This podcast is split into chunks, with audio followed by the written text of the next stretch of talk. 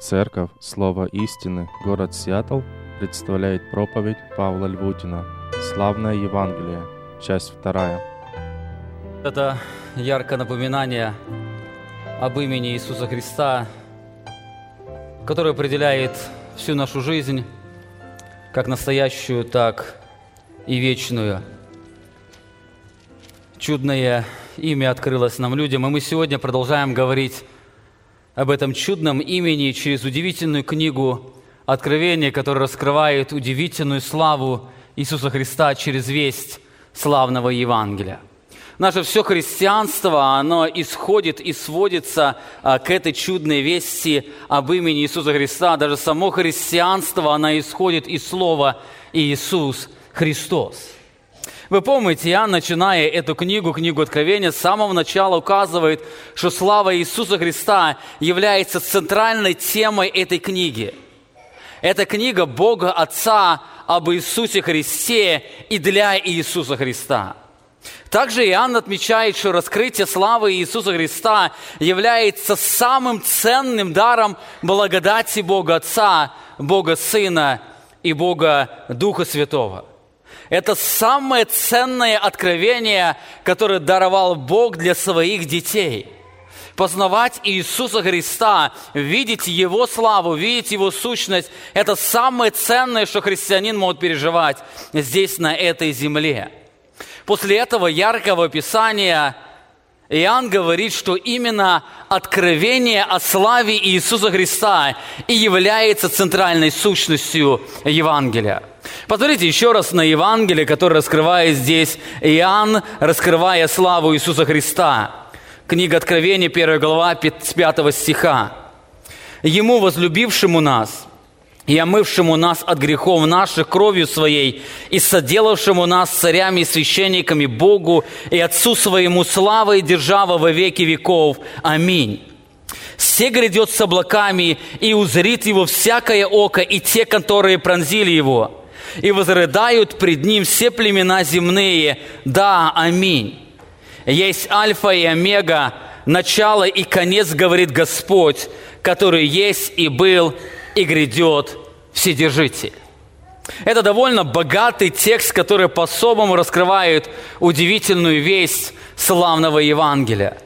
Прошлое воскресенье мы с вами, изучая этот текст, посмотрели на сущность евангельской вести, то есть, что из себя представляет евангельская весть или о чем евангельская весть говорит нам.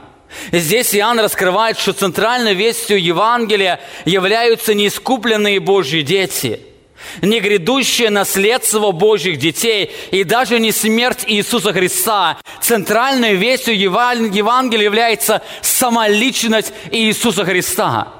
Евангелие – это Иисус Христос, это весь о славе Христа. Посмотрите, Иоанн говорит, Ему, возлюбившему нас и омывшему нас от грехов к нашей крови своей и соделавшему нас царями священниками Богу и Отцу Своему, слава и держава во веки веков. Он делает сразу ударение на Ему. Евангелие – это о Нем, это Иисус Христос.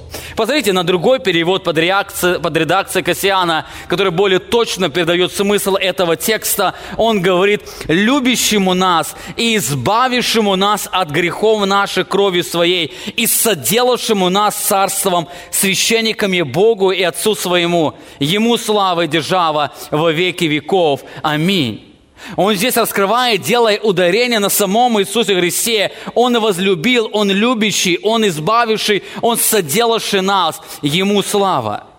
Здесь Иоанн раскрывает три очень важных истины, которые по-особому раскрывают тайну Христовой славы. Во-первых, Иоанн отмечает, что Евангелие – это весь о Христе, проявляющего любовь грешным людям – Любовь Христа – это добровольное решение Бога сделать грешного человека счастливым. Так, несмотря на все наши падения и оскорбления, нанесенные Ему нашим недоверием и себелюбием, Он продолжает нас так сильно любить, как возлюбил прежде создания мира или как любил, когда был на Голгофе.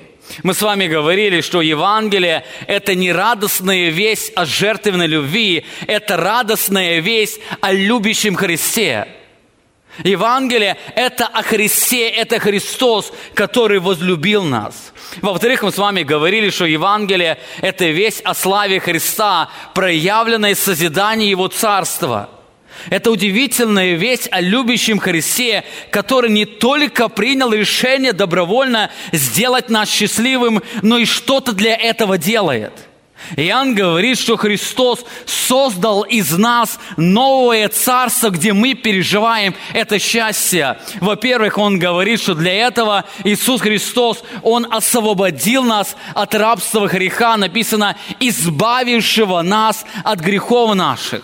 Он освободил нас от одного царства, можно сказать, Он вырвал нас из одного царства и поместил нас в другое царство – он сделал из нас участниками нового царства, где Он является владыкой. Можно сказать, что Бог взял нас из одного царства, царства тьмы, даровал нам свободу от власти греха и дьявола и поместил нас в другое царство, царство возлюбленного Сына Своего Иисуса Христа, о чем апостол Павел пишет в первой главе послания Колоссянам. Более того, Он не только вырвал нас и поставил нас в другую атмосферу или другое царство, но в этом новом царстве даровал нам привилегию созерцать славу великого Бога. Он сделал нас священниками Богу и Отцу Своему. Именно в этом новом царстве мы можем видеть и зреть то, что люди никогда не могут увидеть.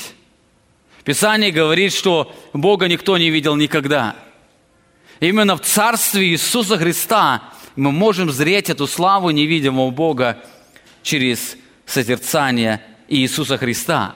Более того, Здесь Иоанн отмечает, что Евангелие – это не только весть о, Хри... о любящем Христе и о Христе, который созидает это царство. Евангелие – это весть о славе Христа, проявленной жертвенном, в жертве искупления. Для того, чтобы выкупить нас, для того, чтобы взять нас из одного царства – и перевести нас в другое, Христос отдал самое ценное, что есть во всей Вселенной. Он отдал самого себя. Можно сказать, что сам Христос, Он является ценнейшим даром Божьей благодати. В этом именно заключается сущность благодати о славе Христа. Нас Писание постоянно призывает тому, чтобы мы жили познанием Евангелия, жили познанием благой вести – и возникает вопрос, а что мы должны познавать? Что мы познаем в Евангелии, когда мы уже вроде бы изучили все эти доктрины? Мы знаем, что мы грешники, Христос умер вместо нас, и мы спасаемся в Нем. Именно познание самого Христа, она делает это Евангелие намного красочнее и больше восхищает нас. Представьте себе такую картину, вам кто-то подарил камень, и вы не знали сущности этого камня. И вы положили его как определенную ценность, потому что подарил вам дорогой человек. И представьте, через некоторое время вы начинаете узнавать, что это камень, оказывается, единственный экземпляр, который есть на этой земле – вы начинаете узнавать, что этот камень вообще имеет бесценность. Нет такой цены, за которую можно было купить или продать этот камень. Как вы будете относиться к этому дару? Я думаю, вы берете его с полки и спрячете куда подальше. Потому что он станет ценностью для вас. Вы совершенно начнете по-другому смотреть на этот дар и на того, кто подарил вам этот дар – вот то же самое происходит с Евангелием. Мы очень часто слышим эти вести, мы, участвуя в вечере Господней, постоянно соприкасаемся с вестью Евангелия, что Христос умер вместо нас. Но когда мы начинаем познавать славу самого Иисуса Христа, видеть ценность этой жертвы, вы знаете, Евангелие, она преобладает совершенно другой окраской.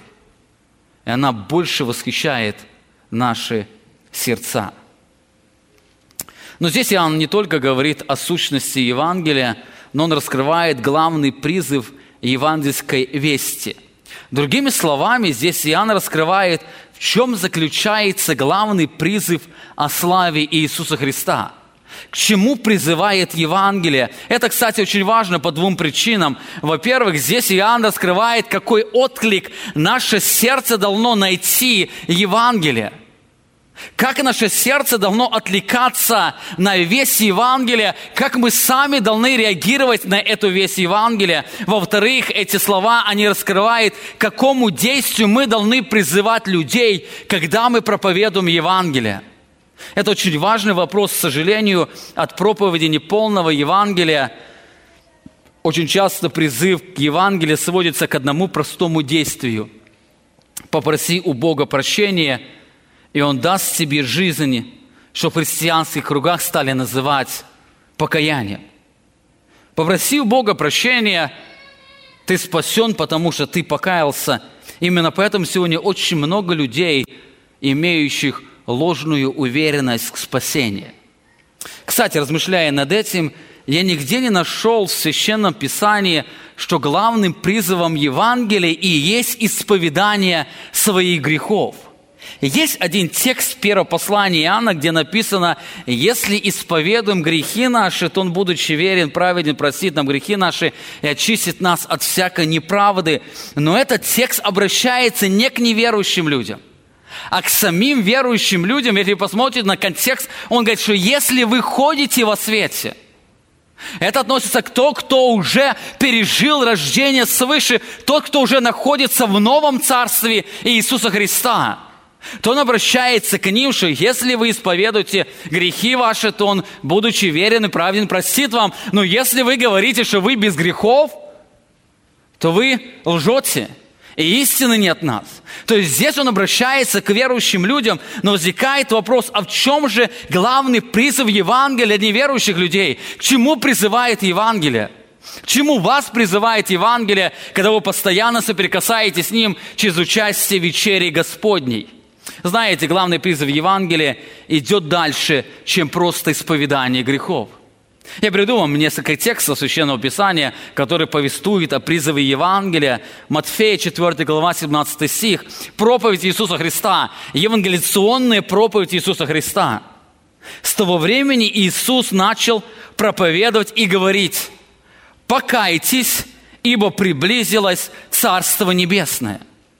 Покайтесь, ибо приблизилось Царство Небесное. Греческое слово, переведенное «покайтесь», а, метаноя, оно дословно переводится как перемена мышления или изменение мнения о чем-то. Так обратите внимание, Христос говорит, измените ваше мышление. Почему? Потому что приблизилось Царство Небесное – Заметьте, здесь Христос говорит о чем-то большем, нежели просто об исповедании грехов. Здесь нечто больше, нежели просто сказать, Господи, прости, я уже с тобою. Он говорит, измените ваше мышление, потому что приблизилось царство, где царствует сам Бог. Подобное мы читаем в другом месте. Марка 1 глава, 14 стих. После же того, как предан был Иоанн, пришел Иисус в Галилею, проповедуя Евангелие Царства Божия. Обратите внимание, Иисус Христос проповедует Евангелие. И говоря, что исполнилось время и приблизилось Царство Божие. Итак, здесь главный призыв Евангелия. Покайтесь и веруйте в Евангелие. Еще раз посмотрите на эти слова. Христос говорит, извините ваше мышление или ваше мировоззрение и верьте в Евангелие. Возникает вопрос, в какое Евангелие они должны были поверить? О каком Евангелии он здесь говорит? В контексте мы видим, он проповедовал Евангелие Божьего Царства или Царства Иисуса Христа – так заметьте, здесь Христос вновь говорит о чем-то большем, нежели просто об исповедании своих грехов. Он говорит о чем-то большем, нежели поднять руку, что я хочу принять Христа и повторить молитву за кем-то. Он здесь говорит, Христос призывает, измените ваше мышление и поверьте в Евангелие, что Царство Бога или Царство Христа уже наступило, где Он является царем. Подобную картину мы видим в проповеди апостола Павла.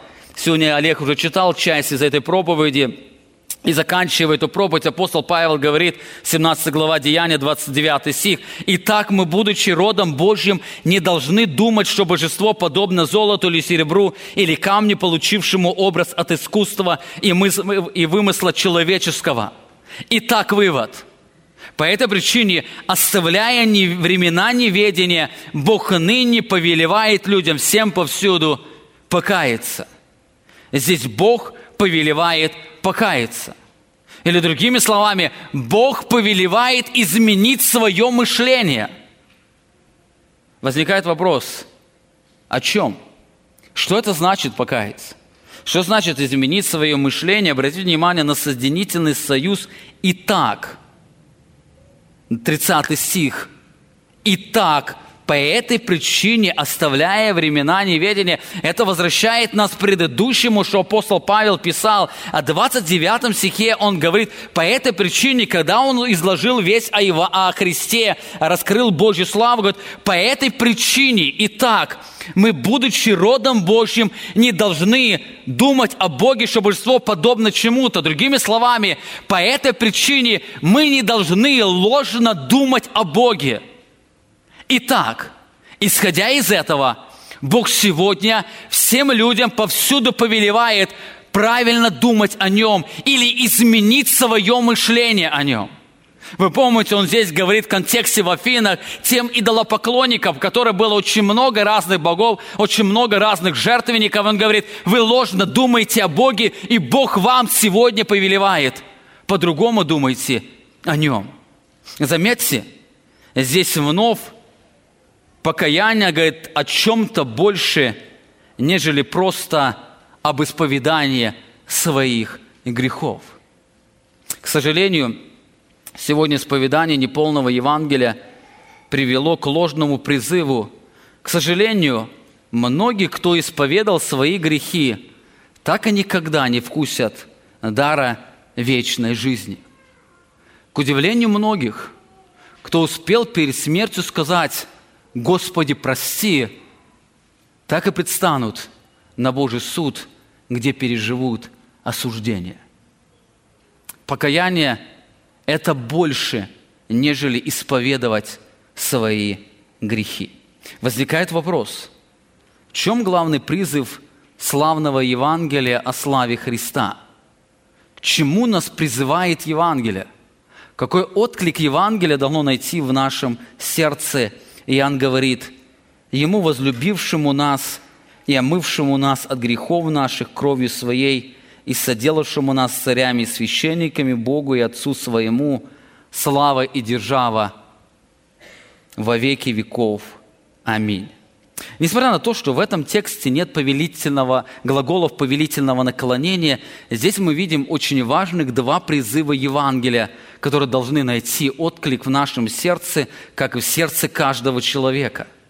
Во-первых, главный призыв Евангелия – это воздать славу Христу – Главный призыв Евангелия – это не просто сказать «Господи, прости», это воздать славу Иисусу Христу. Заметьте, Он говорит, что Ему, тому, кто возлюбил нас, кто освободил нас или омыл и соделал нас, Ему слава во веки веков. Здесь Иоанн говорит, что любящему, избавившему и соделавшему слава во веки веков, это его отклик на Евангелие, который он видит, он откликается на это Евангелие. Выражение «во веки веков» указывает на вечность, то есть на неопределенный долгий период времени, который включает в себя настоящее и будущее. В этом главный призыв Евангелия – воздайте славу Иисусу Христу. Знаете, это больше, чем исповедание грехов. Это настоящая перемена мышления по отношению к славе Иисуса Христа. Главная весть Евангелия – это не просьба Бога к человеку принять бесплатный дар Евангелия, а наоборот, это повеление Бога человеку воздать славу Иисуса Христа. Именно поэтому апостол Павел говорит, что Бог ныне всем людям повелевает изменить свое отношение а, о Нем. Он повелевает совершенно думать по-другому о Нем. Вы помните, подобное Евангелие будет проповедовать ангел во время тысячелетия, во время великой скорби. Обратите внимание на главный призыв, а, призыв Евангелия, который будет делать ангел своей проповеди. Это вновь а, евангелиционная проповедь великой скорби. Откровение 14 глава 6 стих. «И увидел я другого ангела, летящего посреди неба, который имел вечное Евангелие, чтобы благовествовать или евангелизировать живущим на земле и всякому племени, колену, языку и народу. И говорил он громким голосом, «Убойтесь Бога и воздайте Ему славу, ибо наступил час Его, час суда Его». Заметьте, он проповедует Евангелие, и он говорит или превозглашает главный призыв Евангелия. Бог вам повелевает, убойтесь Его и воздайте Ему славу. Именно с этого это и есть покаяние, которым призывает Евангелие. Мы очень часто проповедуем ложный образ Бога, который умоляет людей просто принять бесплатный дар спасения. Очень часто рисуют эту картину, а Бог, великий Бог, стоит у сердца человека и как нищий стучится в дверь и говорит, пожалуйста, открой. Пожалуйста, только скажи мне, Господи, прости, и я тебя сразу веду в свое царство, и ты будешь здесь наслаждаться. Только, пожалуйста, произнеси два слова. Господи, прости. Но если ты не можешь, то произнеси хотя бы за проповедником повтори. И у тебя в жизни все изменится, будет совершенно другая вечность. Писание раскрывает совершенно другое Евангелие. Это не библейское Евангелие. Если вы внимательно посмотрите на тот текст, где написано «Все стою у двери и стучу», вы заметите, что там совершенно о другом говорится. Мы к нему подойдем, когда будем изучать третью главу. Там говорится о Божьем наказании. Бог наказывает верующих людей для того, чтобы они изменились. И это является божественным стуком. Это не тихий стук. Это громкий стук Божьего обличения и Божьего наказания. Но когда Писание говорит о Евангелии, Призыв Евангелия главное заключается «убойтесь Бога и воздайте Ему славу». И не меньше. Не просто скажите на всякий случай «Господи, прости», и все решится. Если ты не воздашь славу Иисуса Христа, не признаешь Его величия, Евангелие, оно не имеет никакого действия в твоей жизни. Евангелие повелевает не просто принять дар Божий, а повелевает воздать славу Христу. Что включает в себя призыв воздать славу Христу? Во-первых, это призыв включает, что я должен признать Христа наивысшей ценностью. Заметьте, он говорит, ему возлюбившему нас. Он здесь направляет на взгляд, он пытается, чтобы мы увидели самого Иисуса Христа. Посмотрите, это он наивысшая ценность. На протяжении всей книги и этой главы Иоанн пытается приковать наше внимание к красоте Иисуса Христа. И здесь он вновь указывает на Христа. Нам нужно глубоко признать, что главная весть Евангелия – это не о нас. Главная весть Евангелия – это весть о славе Иисуса Христа. Проблема главная проблема нашей греховной природы коренится глубоко в нашем сердце. Каждый из нас имеет претензию на то, что Он является Богом. Даже когда мы об этом прямо не говорим, а, мы действуем на основании этого. Наши многие поступки или требования, или желания, они исходят из претензии, что я являюсь Богом. Подождите, Бытие мы читаем, «И сказал змей жене, нет, не умрете, но знает Бог, что в день, который вы вкусите их, откроются глаза ваши, и вы будете, как боги, знающие добро и зло». Именно эта претензия, это желание стать богами, оно глубоко коренится в сердце каждого человека. Это глубоко, эта проблема глубоко укорилась глубине нашего сердца. Обратите внимание, посмотрите свое сердце. Нам кажется, что мы лучше всех знаем, что, как нам нужно поступать в определенных ситуациях жизни. Когда мы поступаем, как попадаем в какие-то трудности или обстоятельства жизни, нам кажется, что мы лучше знаем. Жене кажется, что она лучше знает, чем муж. Мужу кажется, что он лучше знает, как нужно выбраться с этой ситуации или как поступать. Член церкви думает, что он лучше знает пастора. Пастор может думать, лучше он знает, чем члены церкви. Нам кажется, что мы достойны лучшего отношения к нам, чем то отношение, которое когда-то мы имеем. Нам кажется, что мы достойны лучшей репутации, нежели то, как о нас думают некоторые люди. Если вам кажется, что это о ком-то, но не о вас, то вы глубоко ошибаетесь. Задайте себе несколько вопросов. Подумайте, что вы чувствуете, когда кто-то говорит о вас плохое. Что вы чувствуете? Представьте себе, что вам подходит человек и говорит, знаешь, я смотрю на тебя, и я вижу, что ты нечестивый человек. Я думаю, если мы промолчим, да, но внутри у нас выразится такое большое, сильное негодование. А если мы, не про, а если мы внимательно посмотрим, мы все признаем, мы самые грешники. Мы действительно нечестивые люди, нечестивый человек – это тот, кто смотрит на свою жизнь вне реальности Бога. Если вы смотрите на какую-то ситуацию, в вашем сознании нет ясного представления о том, что Бог всем управляет, и в этой ситуации Бог находится рядом с вами, то вы нечестивый человек. Да, но когда я на себя называю, это одно – но если кто-то меня называет нечестивым человеком, у меня совершенно, совершенно другая реакция. Почему мне неприятно становится? Почему, когда вы говорите, что вы самый грешный человек, вы чувствуете себя нормально? А если вам подошел человек и сказал, я вижу, что ты, наверное, самый грешный человек, то почему-то у нас вся внутренность начинается переворачивать. Почему? Или подумайте, что вы чувствуете тогда, когда близкие люди поступают не так, как вы хотели. Что вы чувствуете, когда близкие люди забывают ваши определенные праздники, там, день рождения забыли вас поздравить. Жена проснулась с утра, ждет от мужа happy birthday, его нет, в обед нету, вечером с работы приходит, ни подарка, ни поздравления, уже спать легли, и там ничего нету.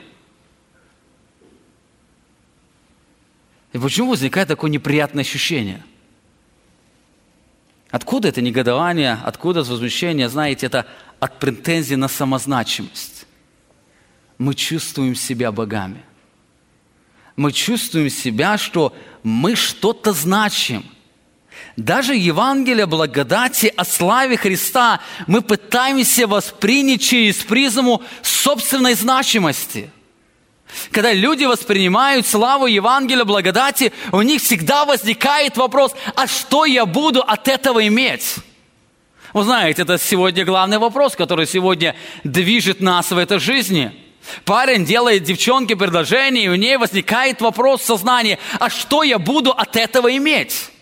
И на основании ответа на этот вопрос он ответит или положительно, или отрицательно – Именно поэтому главный призыв Евангелия, он направлен на изменение наших ценностей. Покайтесь – это призыв переменить мышление относительно ценности нашей жизни. Нам нужно признать, что не мы, а Христос наивысшая ценность. Нам нужно признать, не нам слава за покаяние или за наши добродетели, а слава Христу, потому что это Его любовь, это Его свобода, это Его жертва. Более того, это должно стать не одноразовым событием, а постоянным действием. Мы должны постоянно проповедовать себе Евангелие о славе Иисуса Христа, чтобы возрастать, возрастать себе или возвращать себе в эту реальность. Мы должны постоянно напоминать себе, дорогой Павел, не ты сегодня являешься ценностью. Ценность Иисус Христос. Когда я имею претензию, я ожидаю, что кто-то должен мне служить, я должен себя вернуть в это Евангелие и сказать, не я сегодня являюсь ценностью. Не люди должны мне служить сегодня ценность Иисус Христос. И я должен помочь тем людям и самому себе служить самому Христу, потому что Он наивысшая ценность. Посмотрите, апостол Павел о себе пишет. 3 глава, 7 стих филиппийцам. «Но что для меня было преимуществом?» А до этого он написал очень много преимуществ для него было. Говорит, «То ради Христа я почел читою». То есть я почел убытком или потерей. Говорит, да и все почитаю убытком или потерей ради превосходства познания Христа Иисуса Господа моего. Для Него я от всего отказался и все почитаю за ссор, чтобы приобрести Христа. Заметьте, апостол Павел, он признает, что то, что все он имеет – оно не имеет никакой совершенно ценности по, а, по сравнению с ценностью Иисуса Христа. Более того, заметьте а, на глаголы, которые использует здесь апостол Павел, говорит, я не просто когда-то, однажды в жизни признал, что во мне и на этой земле нет никакой ценности, и а высшей ценностью является Иисус Христос – не только тогда. Я и сегодня продолжаю почитать щитою. То есть я сегодня продолжаю принимать это решение и проповедовать себе, что э, в этом окружающем мире нет ни одной ценности, ради которой должен жить. Есть только одна ценность. Это Иисус Христос. Я когда-то в жизни принял, и я продолжаю, продолжаю это в своей жизни делать. Я все почитаю, читаю – ради превосходства Иисуса Христа.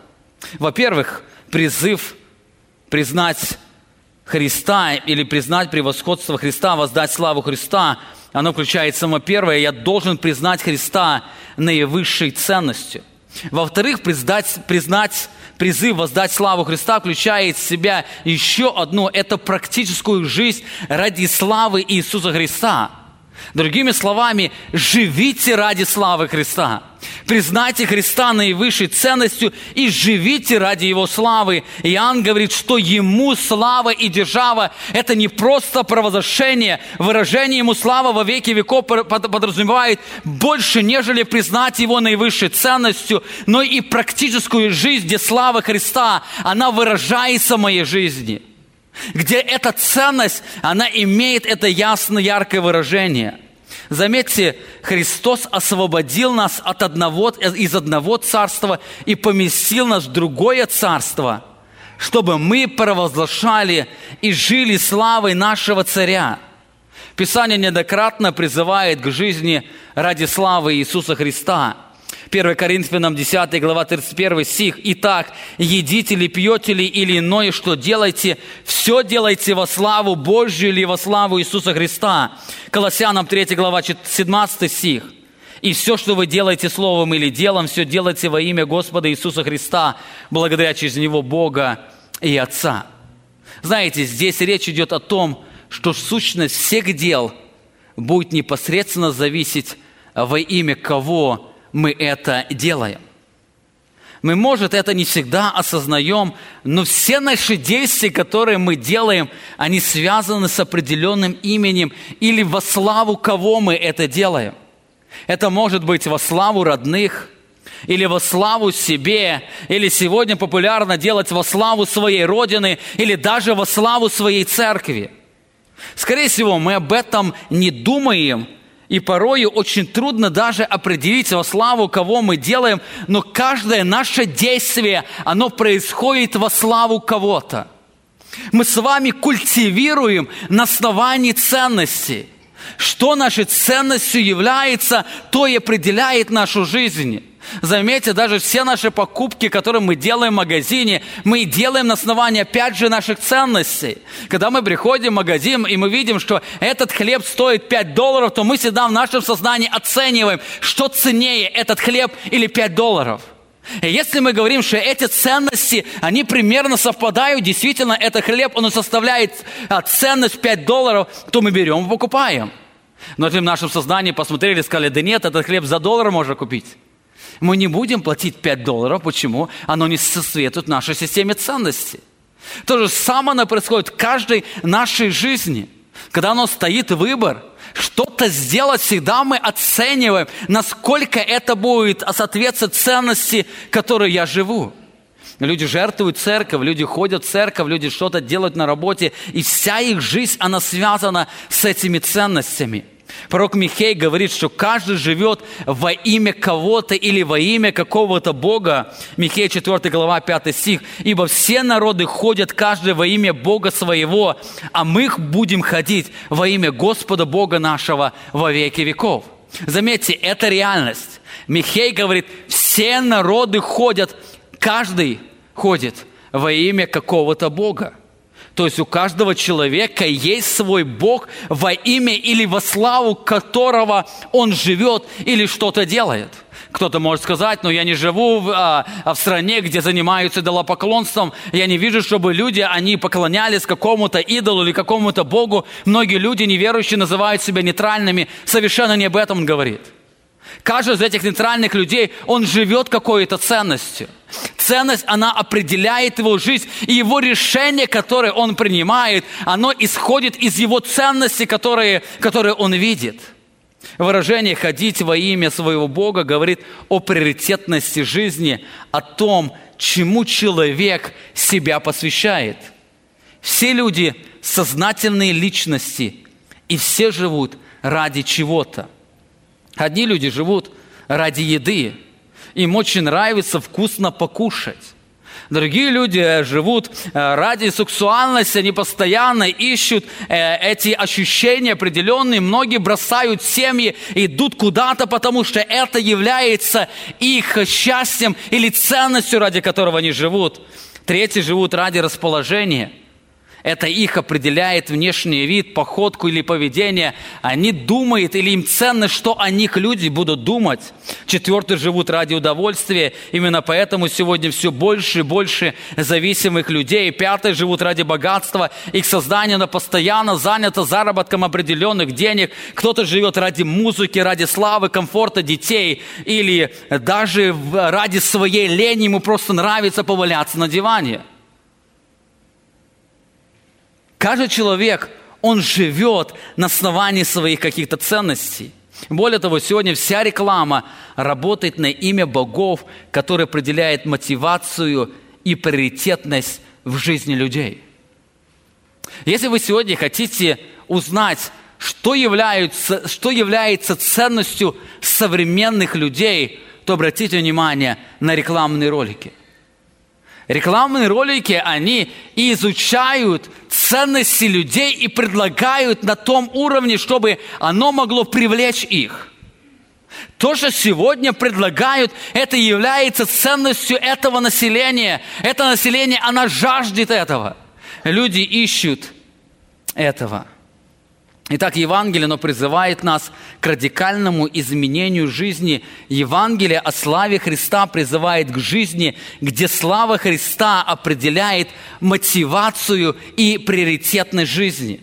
Посмотрите еще раз на слова апостола Павла, который говорит о себе. «Да и все почитаю считаю ради превосходства познания Христа Иисуса, Господа моего. Для Него я от всего отказался, и все почитаю за ссор, чтобы приобрести Христа.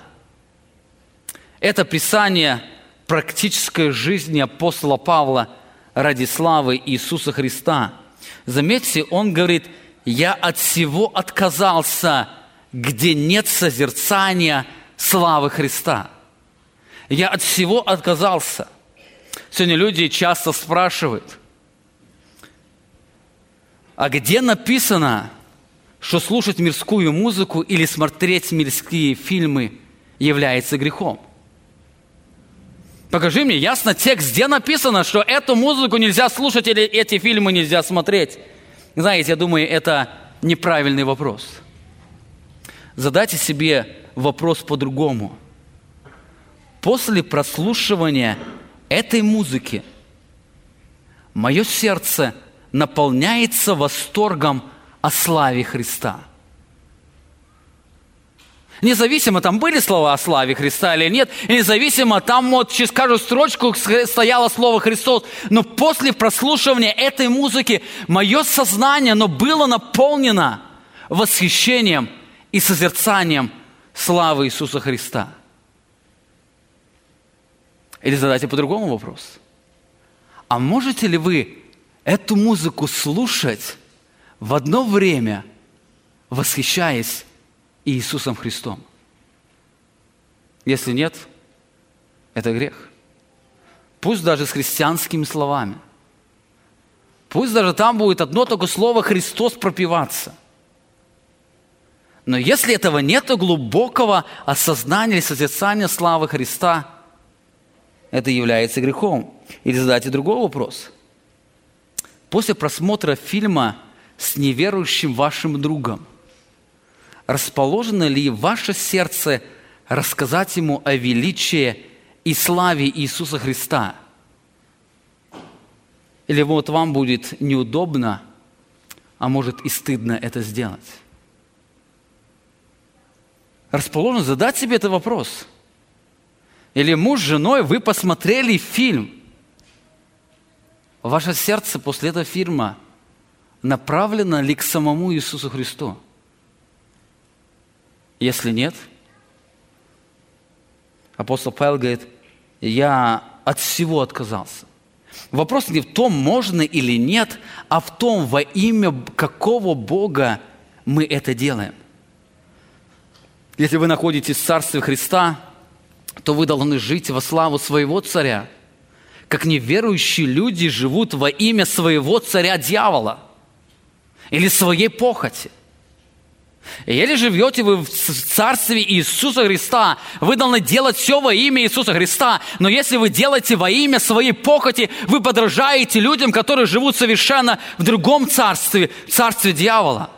Кто-то скажет – Постоянно жить ради славы Христа – это безумие, это рабство, это скучная религиозная жизнь. Да, действительно, для неверующих от человека это безумие. Для верующего человека это огромная привилегия. Тот, кто восхищен славой Иисуса Христа, его сердце, оно будет стремиться тому, чтобы жить во имя Иисуса Христа – Покаяние – это нечто больше, нежели сказать, Господи, прости. Покаяние – это значит принять, признать, что Христос является наивысшей ценностью, и теперь вся моя жизнь, она будет строиться вокруг этой ценности. Именно поэтому апостол Павел и говорит, я от всего отказался. Я все почитаю за ссор. Где нет созерцания славы Христа, это для меня имеет никакой ценности. Я от всего отказываюсь. Это полная жизнь посвящения Иисусу Христу. Об этом говорил Иисус Христос. Матфея 16 глава 24 стих. Тогда сказал Иисус ученикам своим, «Если кто хочет идти за Мною, отвергни себя, возьми крест свой, следуй за Мною.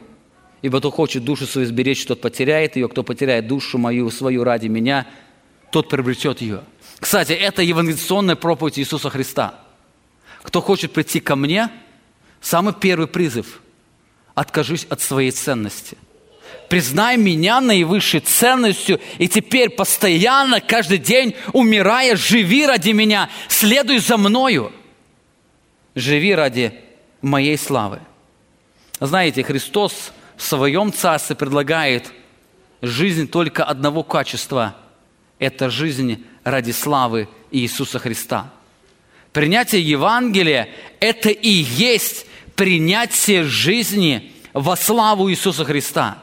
Это не просто «Господи, прости», это «Господи, я признаю, Ты самый славный, и я принимаю решение жить ради Твоей славы, жить ради или во славу Твоего имени».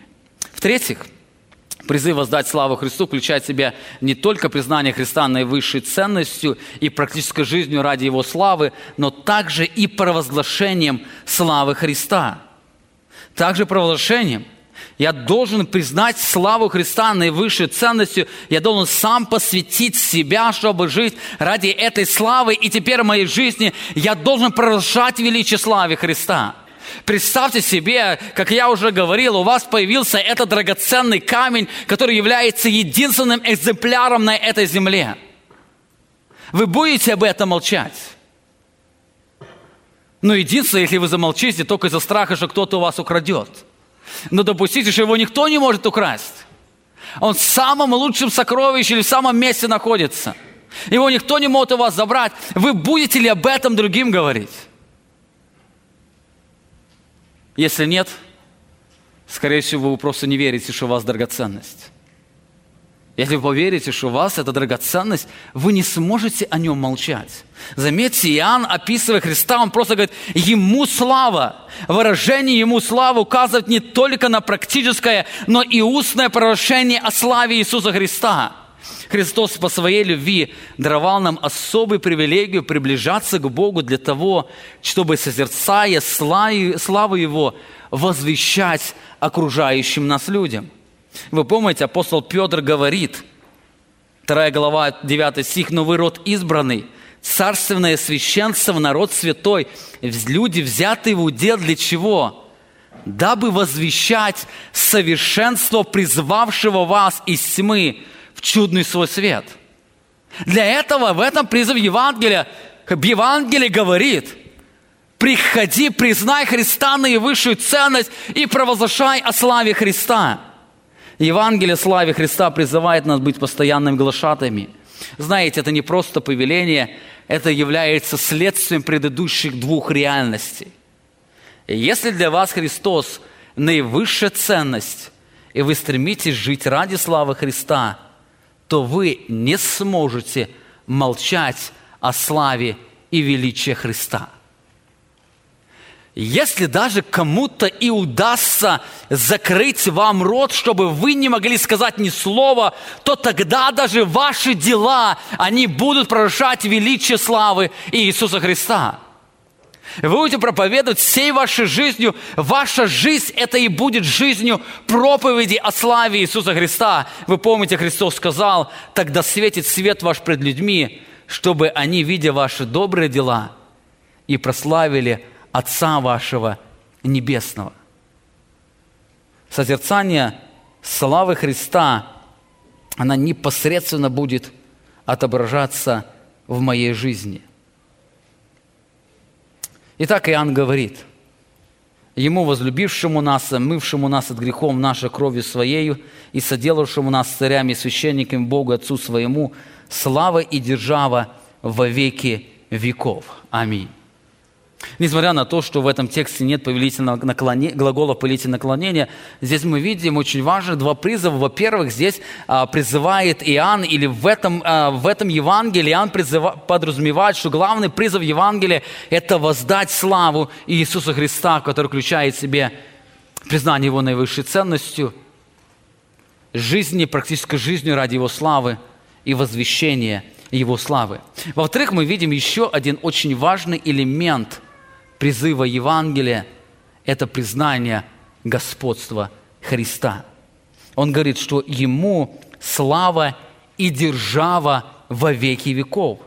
Слово «держава» означает сила, могущество или власть. Это провозглашение власти Иисуса Христа. Он говорит, что Ему вся власть. Заметьте, сначала он сказал, что по причине Евангелия ему вся слава, всю славу мы должны воздавать ему, мы должны жить ради его славы, но еще этого недостаточно, говорит, что ему вся власть.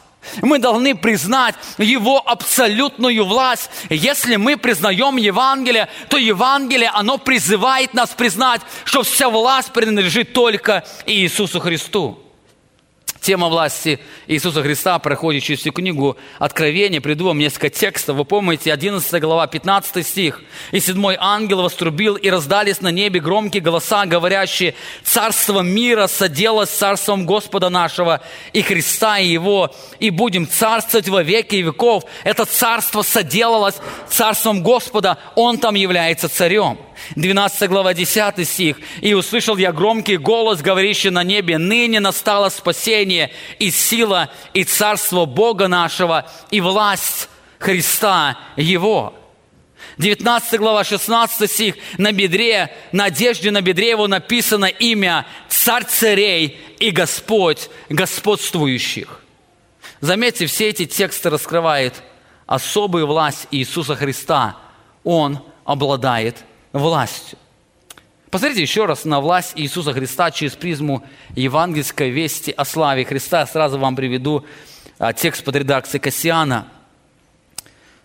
Иоанн пишет, «Любящему нас и избавившему нас от грехов кровью Своей и соделавшему нас царством, священниками Богу и Отцу Своему, Ему слава и держава, то есть вся власть во веки веков. Аминь. Здесь раскрывается два очень важных действия. Любящий нас Иисус Христос освободил нас из царства тьмы, где мы жили по воле дьявола, и поместил нас в свое царство, где Он является царем. Более того, здесь Иоанн использует идею причастия как создавшему, так и освободившему в форме ари, что указывает на законченное действие, говоря, что мы уже живем в этой реальности, мы уже являемся царством Иисуса Христа, где Он является царем. Мы уже живем в этом царстве. Это не писание будущего, это писание настоящего. Евангелие проповедует царство, где Христос является царем. Это очень важно. Невозможно принять Евангелие или спасение по благодати без принятия Христа как царя. Призыв Евангелия – это и есть призыв признать и подчиниться власти Христа. Когда человек принимает Евангелие, в его сердце находятся это два важных отлика. Его сердце признает, что ему только слава, я буду жить только ради его славы. И второй отлик, что ему принадлежит вся власть в моей жизни, я подчинюсь его власти. Посмотрите на главный призыв евангелиционной проповеди Иисуса Христа. Не об этом ли он говорит? 4 глава Матфея, 17 стих. С того времени Иисус начал проповедовать, говорить, покайтесь, потому что приблизилось Царство Небесное или Царство Иисуса Христа – в этой проповеди Христос призывает признать Бога своим царем. Он говорит, перемените ваше мышление, потому что уже настало, пришло Царство Иисуса Христа. Признайте Христа там своим царем, подчинитесь Его Царству. Именно этот призыв будет проповедовать ангел во время великой скорби. И видела другого ангела, летящего посредине неба, который имел вечное Евангелие, чтобы благовествовать живущим на земле и всякому племени, колену, языку и народу. И говорил он громким голосом, во-первых, убойтесь Бога и воздайте Ему славу, и наступил час суда Его. Еще один важный призыв. И поклонитесь сотворившему небо и землю, и море, и источники вод. Поклонитесь сотворившему или поклонитесь Иисусу Христу, это и есть призыв признать Его царем и подчиниться Его власти. Поклониться – это признать Его власть и подчиниться Его власти. И замечаю, как часто в нашей христианской жизни не хватает осознания этого важного призыва. Сегодня многие стремятся быть в Царстве Христа – не в качестве слух или рабов, а в качестве царей, которые обладают царством. Сегодня, когда люди воспринимают царство Иисуса Христа, и когда они говорят о том, что они там будут царствовать, то почему-то они себя там видят царями, но не царями Иисуса Христа. Сегодня очень многие христиане – узурпируют власть Христа в церкви, в семье, в личной жизни и так далее. Принять призыв Евангелия – это и есть признать власть Иисуса Христа или признать Христа своим царем. Именно поэтому Иоанн говорит, что ему слава и власть по причине того, что он сделал, только ему принадлежит слава, и только ему принадлежит власть. Я очень часто встречаю людей, которые спрашивают меня о том, как им определить Божью волю. Но обычно мы, христиане, Божью волю определяем в четырех ситуациях. Когда женимся, когда поступаем в какое-то учебное заведение, когда едем на миссию и обязательно, когда приедем в Америку. Или кто-то возвращается в другую страну. Я иногда задаю вопрос – а для чего тебе нужно знать Божью волю? Вы вспомните вашу ситуацию в жизни, когда вы сильно нуждались в познании Божьей воли. Я думаю, каждый из вас переживал это. Каждый из вас ехал в Америку, женился почти каждый из вас и тому подобное. Для чего вам нужно было знать Божью волю? Знаете, чаще всего люди отвечают, так чтобы поступить так, как хочет Бог. Тогда у меня возникает вопрос, а действительно ли это так? Если это так, то возникает вопрос, а почему меня интересует Божья воля только относительно этого случая жизни – но не всех сфер моей жизни. Если я хочу поступать так, как хочет Бог, то почему именно в этой ситуации? Когда я еду в Америку, а не чем-то другом, почему не в каждой жизни я пытаюсь узнать волю Божью? Возникает второй вопрос. Если вы сейчас пытаетесь узнать Божью волю – потому что вы желаете жить для Бога, то у меня возникает вопрос, а как вы жили до этого? Как вы жили до этого, не зная Божьей воли? Если вы каждый день задавались, вы говорили о том, что вы хотите жить, исполнять Божью волю, почему вы не пришли вчера или год назад с этим вопросом? Почему вы только сегодня ищете ответ на вопрос, как мне познать волю Божью?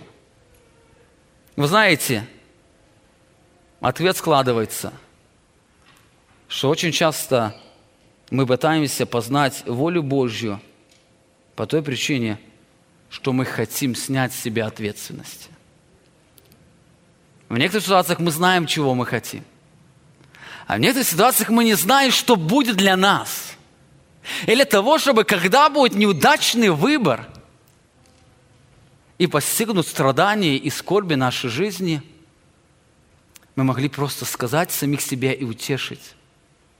На то воля Божья. Не я решил.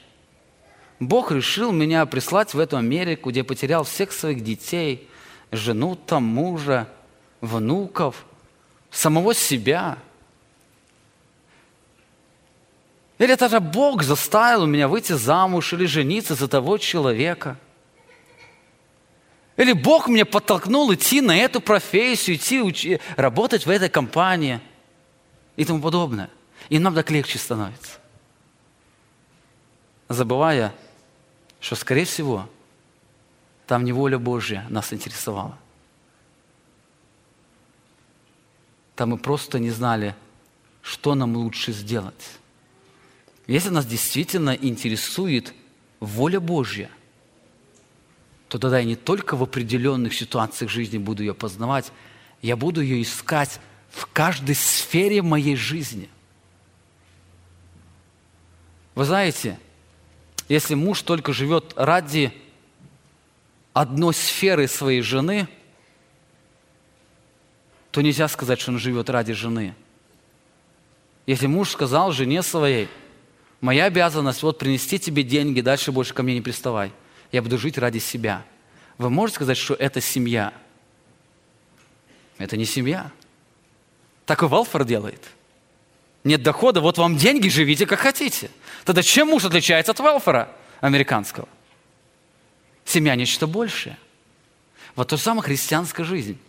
Жить ради Христа – это не значит, Господи, когда мне будет, я не буду знать, как поступить, я к Тебе приду. Остальное я сам справлюсь. Совершенно не так. Христианская жизнь или призыв Евангелия.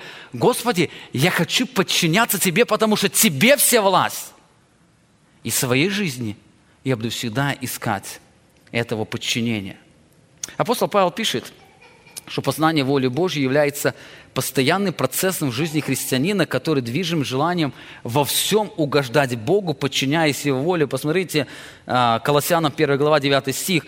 «Посему и мы с того дня, как о всем услышали, не перестаем молиться вас и просить, чтобы вы исполнялись познанием воли Его во всякой премудрости, разумения духовным, чтобы поступать достойно Бога, во всем угождая Ему, принося плод во всяком деле благом и возрастая познание Бога» мы молились, чтобы вы постоянно исполнялись глагол настоящего времени, который говорит о том, что вы жили в процессе познания Бога. Это процесс постоянной вашей жизни. Вы хотите знать волю Божью. Почему? Потому что вы движимы желанием во всем угождать Ему.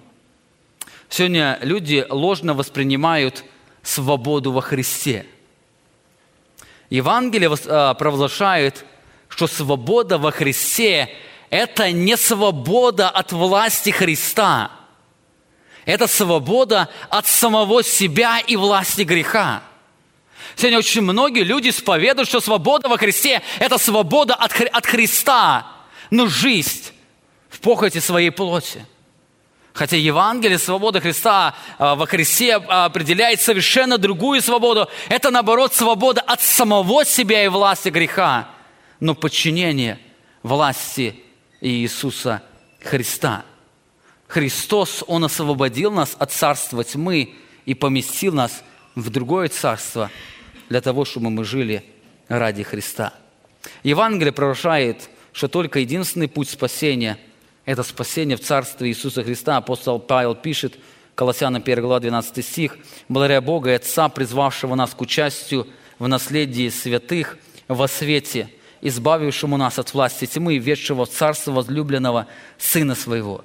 Заметьте, Бог избавил нас от одного царя и вел вас в другое царство, где царем является Христос. Или человек до обращения был сам царем, то призыв Евангелия, оно призывает отказаться от своего царства, от своего господства и признать господство Иисуса Христа. Именно это Евангелие, принятие господства Христа, мы должны постоянно проповедовать себе и другим. Помните, христианство без принятия власти Христа – это ложное христианство. Нет христианства, не признающее власть Христа. Призыв Евангелия, он всегда подразумевает, что мы в новом царстве, где мы имеем, находимся в власти Иисуса Христа. Итак, апостол Иоанн говорит, «Ему, возлюбившему нас, омывшему нас от грехов наших кровью своей, и соделавшему нас царями и священниками, Богу Отцу своему, слава и держава во веки веков. Аминь». Здесь мы видим два очень важных призыва Евангелия, которые должны найти отклик в нашем сердце. Покаяние – это нечто большее, нежели просто сказать «прости». Именно поэтому очень многие люди, исповедовавшие свои грехи, они так и никогда не вкусят Царства Небесной жизни. Именно поэтому сегодня люди очень часто спрашивают, а у него перед смертью было там несколько минут, в котором мог бы сказать «Господи, прости». Может, и было, но, знаете, «Господи, прости» ничего не решает. Евангельский призыв идет намного дальше. Намного дальше. Он подразумевает, это призыв воздать славу Христу, это признать, что Христос – наивысшая ценность, это желание посвятить себя ради славы Христа. И, во-вторых, это призыв принять господство Иисуса Христа. Я не говорю о том, что нельзя принять призыв, что люди не каются или не, не принимают призыв перед смертью. И такое бывает. Бог дает покаяние, помните, разбойнику даровал покаяние и на, христе, и на кресте. Но там произошло очень важных два действия. Во-первых, он, помните, на кресте воздал славу Христу. Он признал, что он недостойно там находится, он не должен был там находиться. И во-вторых, вы заметите, он признает власть Иисуса Христа. Он ему просто просит, помяни меня. Кстати, помяни меня, когда придешь в Царство Христа, это включает в себя, я знаю, ты имеешь полную власть в своем царстве. Поэтому, когда придешь в свое царство, вспомни обо мне там в твоем царстве. Это просьба, которая подразумевает осознание, что Он является царь, и Он обладает всей властью. Не путайте покаяние разбойника с простой молитвой грешника поднять руку и сказать, Господи, ну ты хочешь, то прости меня. Это больше. Это признать Христа, славу Христа и принять Его господство. Именно этот призыв Евангелия делит людей на две категории – и раскрывает нужду в Божьей благодати. Без Божьей благодати Евангелие никогда не может найти отклик в человеческом сердце. Заметьте, апостол Павел раскрывает эту категорию двух людей, 1 Коринфянам, 1 глава, 22 стих. «Ибо иудеи требуют чудес, и елены ищут мудрости, а мы проповедуем Христа распятого. Для иудеев соблазн, а для еленов безумие. А для самих же призванных Христа и еленов, иудеев и еленов Христа, Божью силу и Божью премудрость. Заметьте, для неверующих призыв жить во имя Христа, стремясь во всем угождать Ему, является безумием, является скучной религиозной жизнью, а для тех людей, которые пережили действие Божьей благодати, они в этом же призыве видят глубокий источник счастья. Аминь. Помолимся.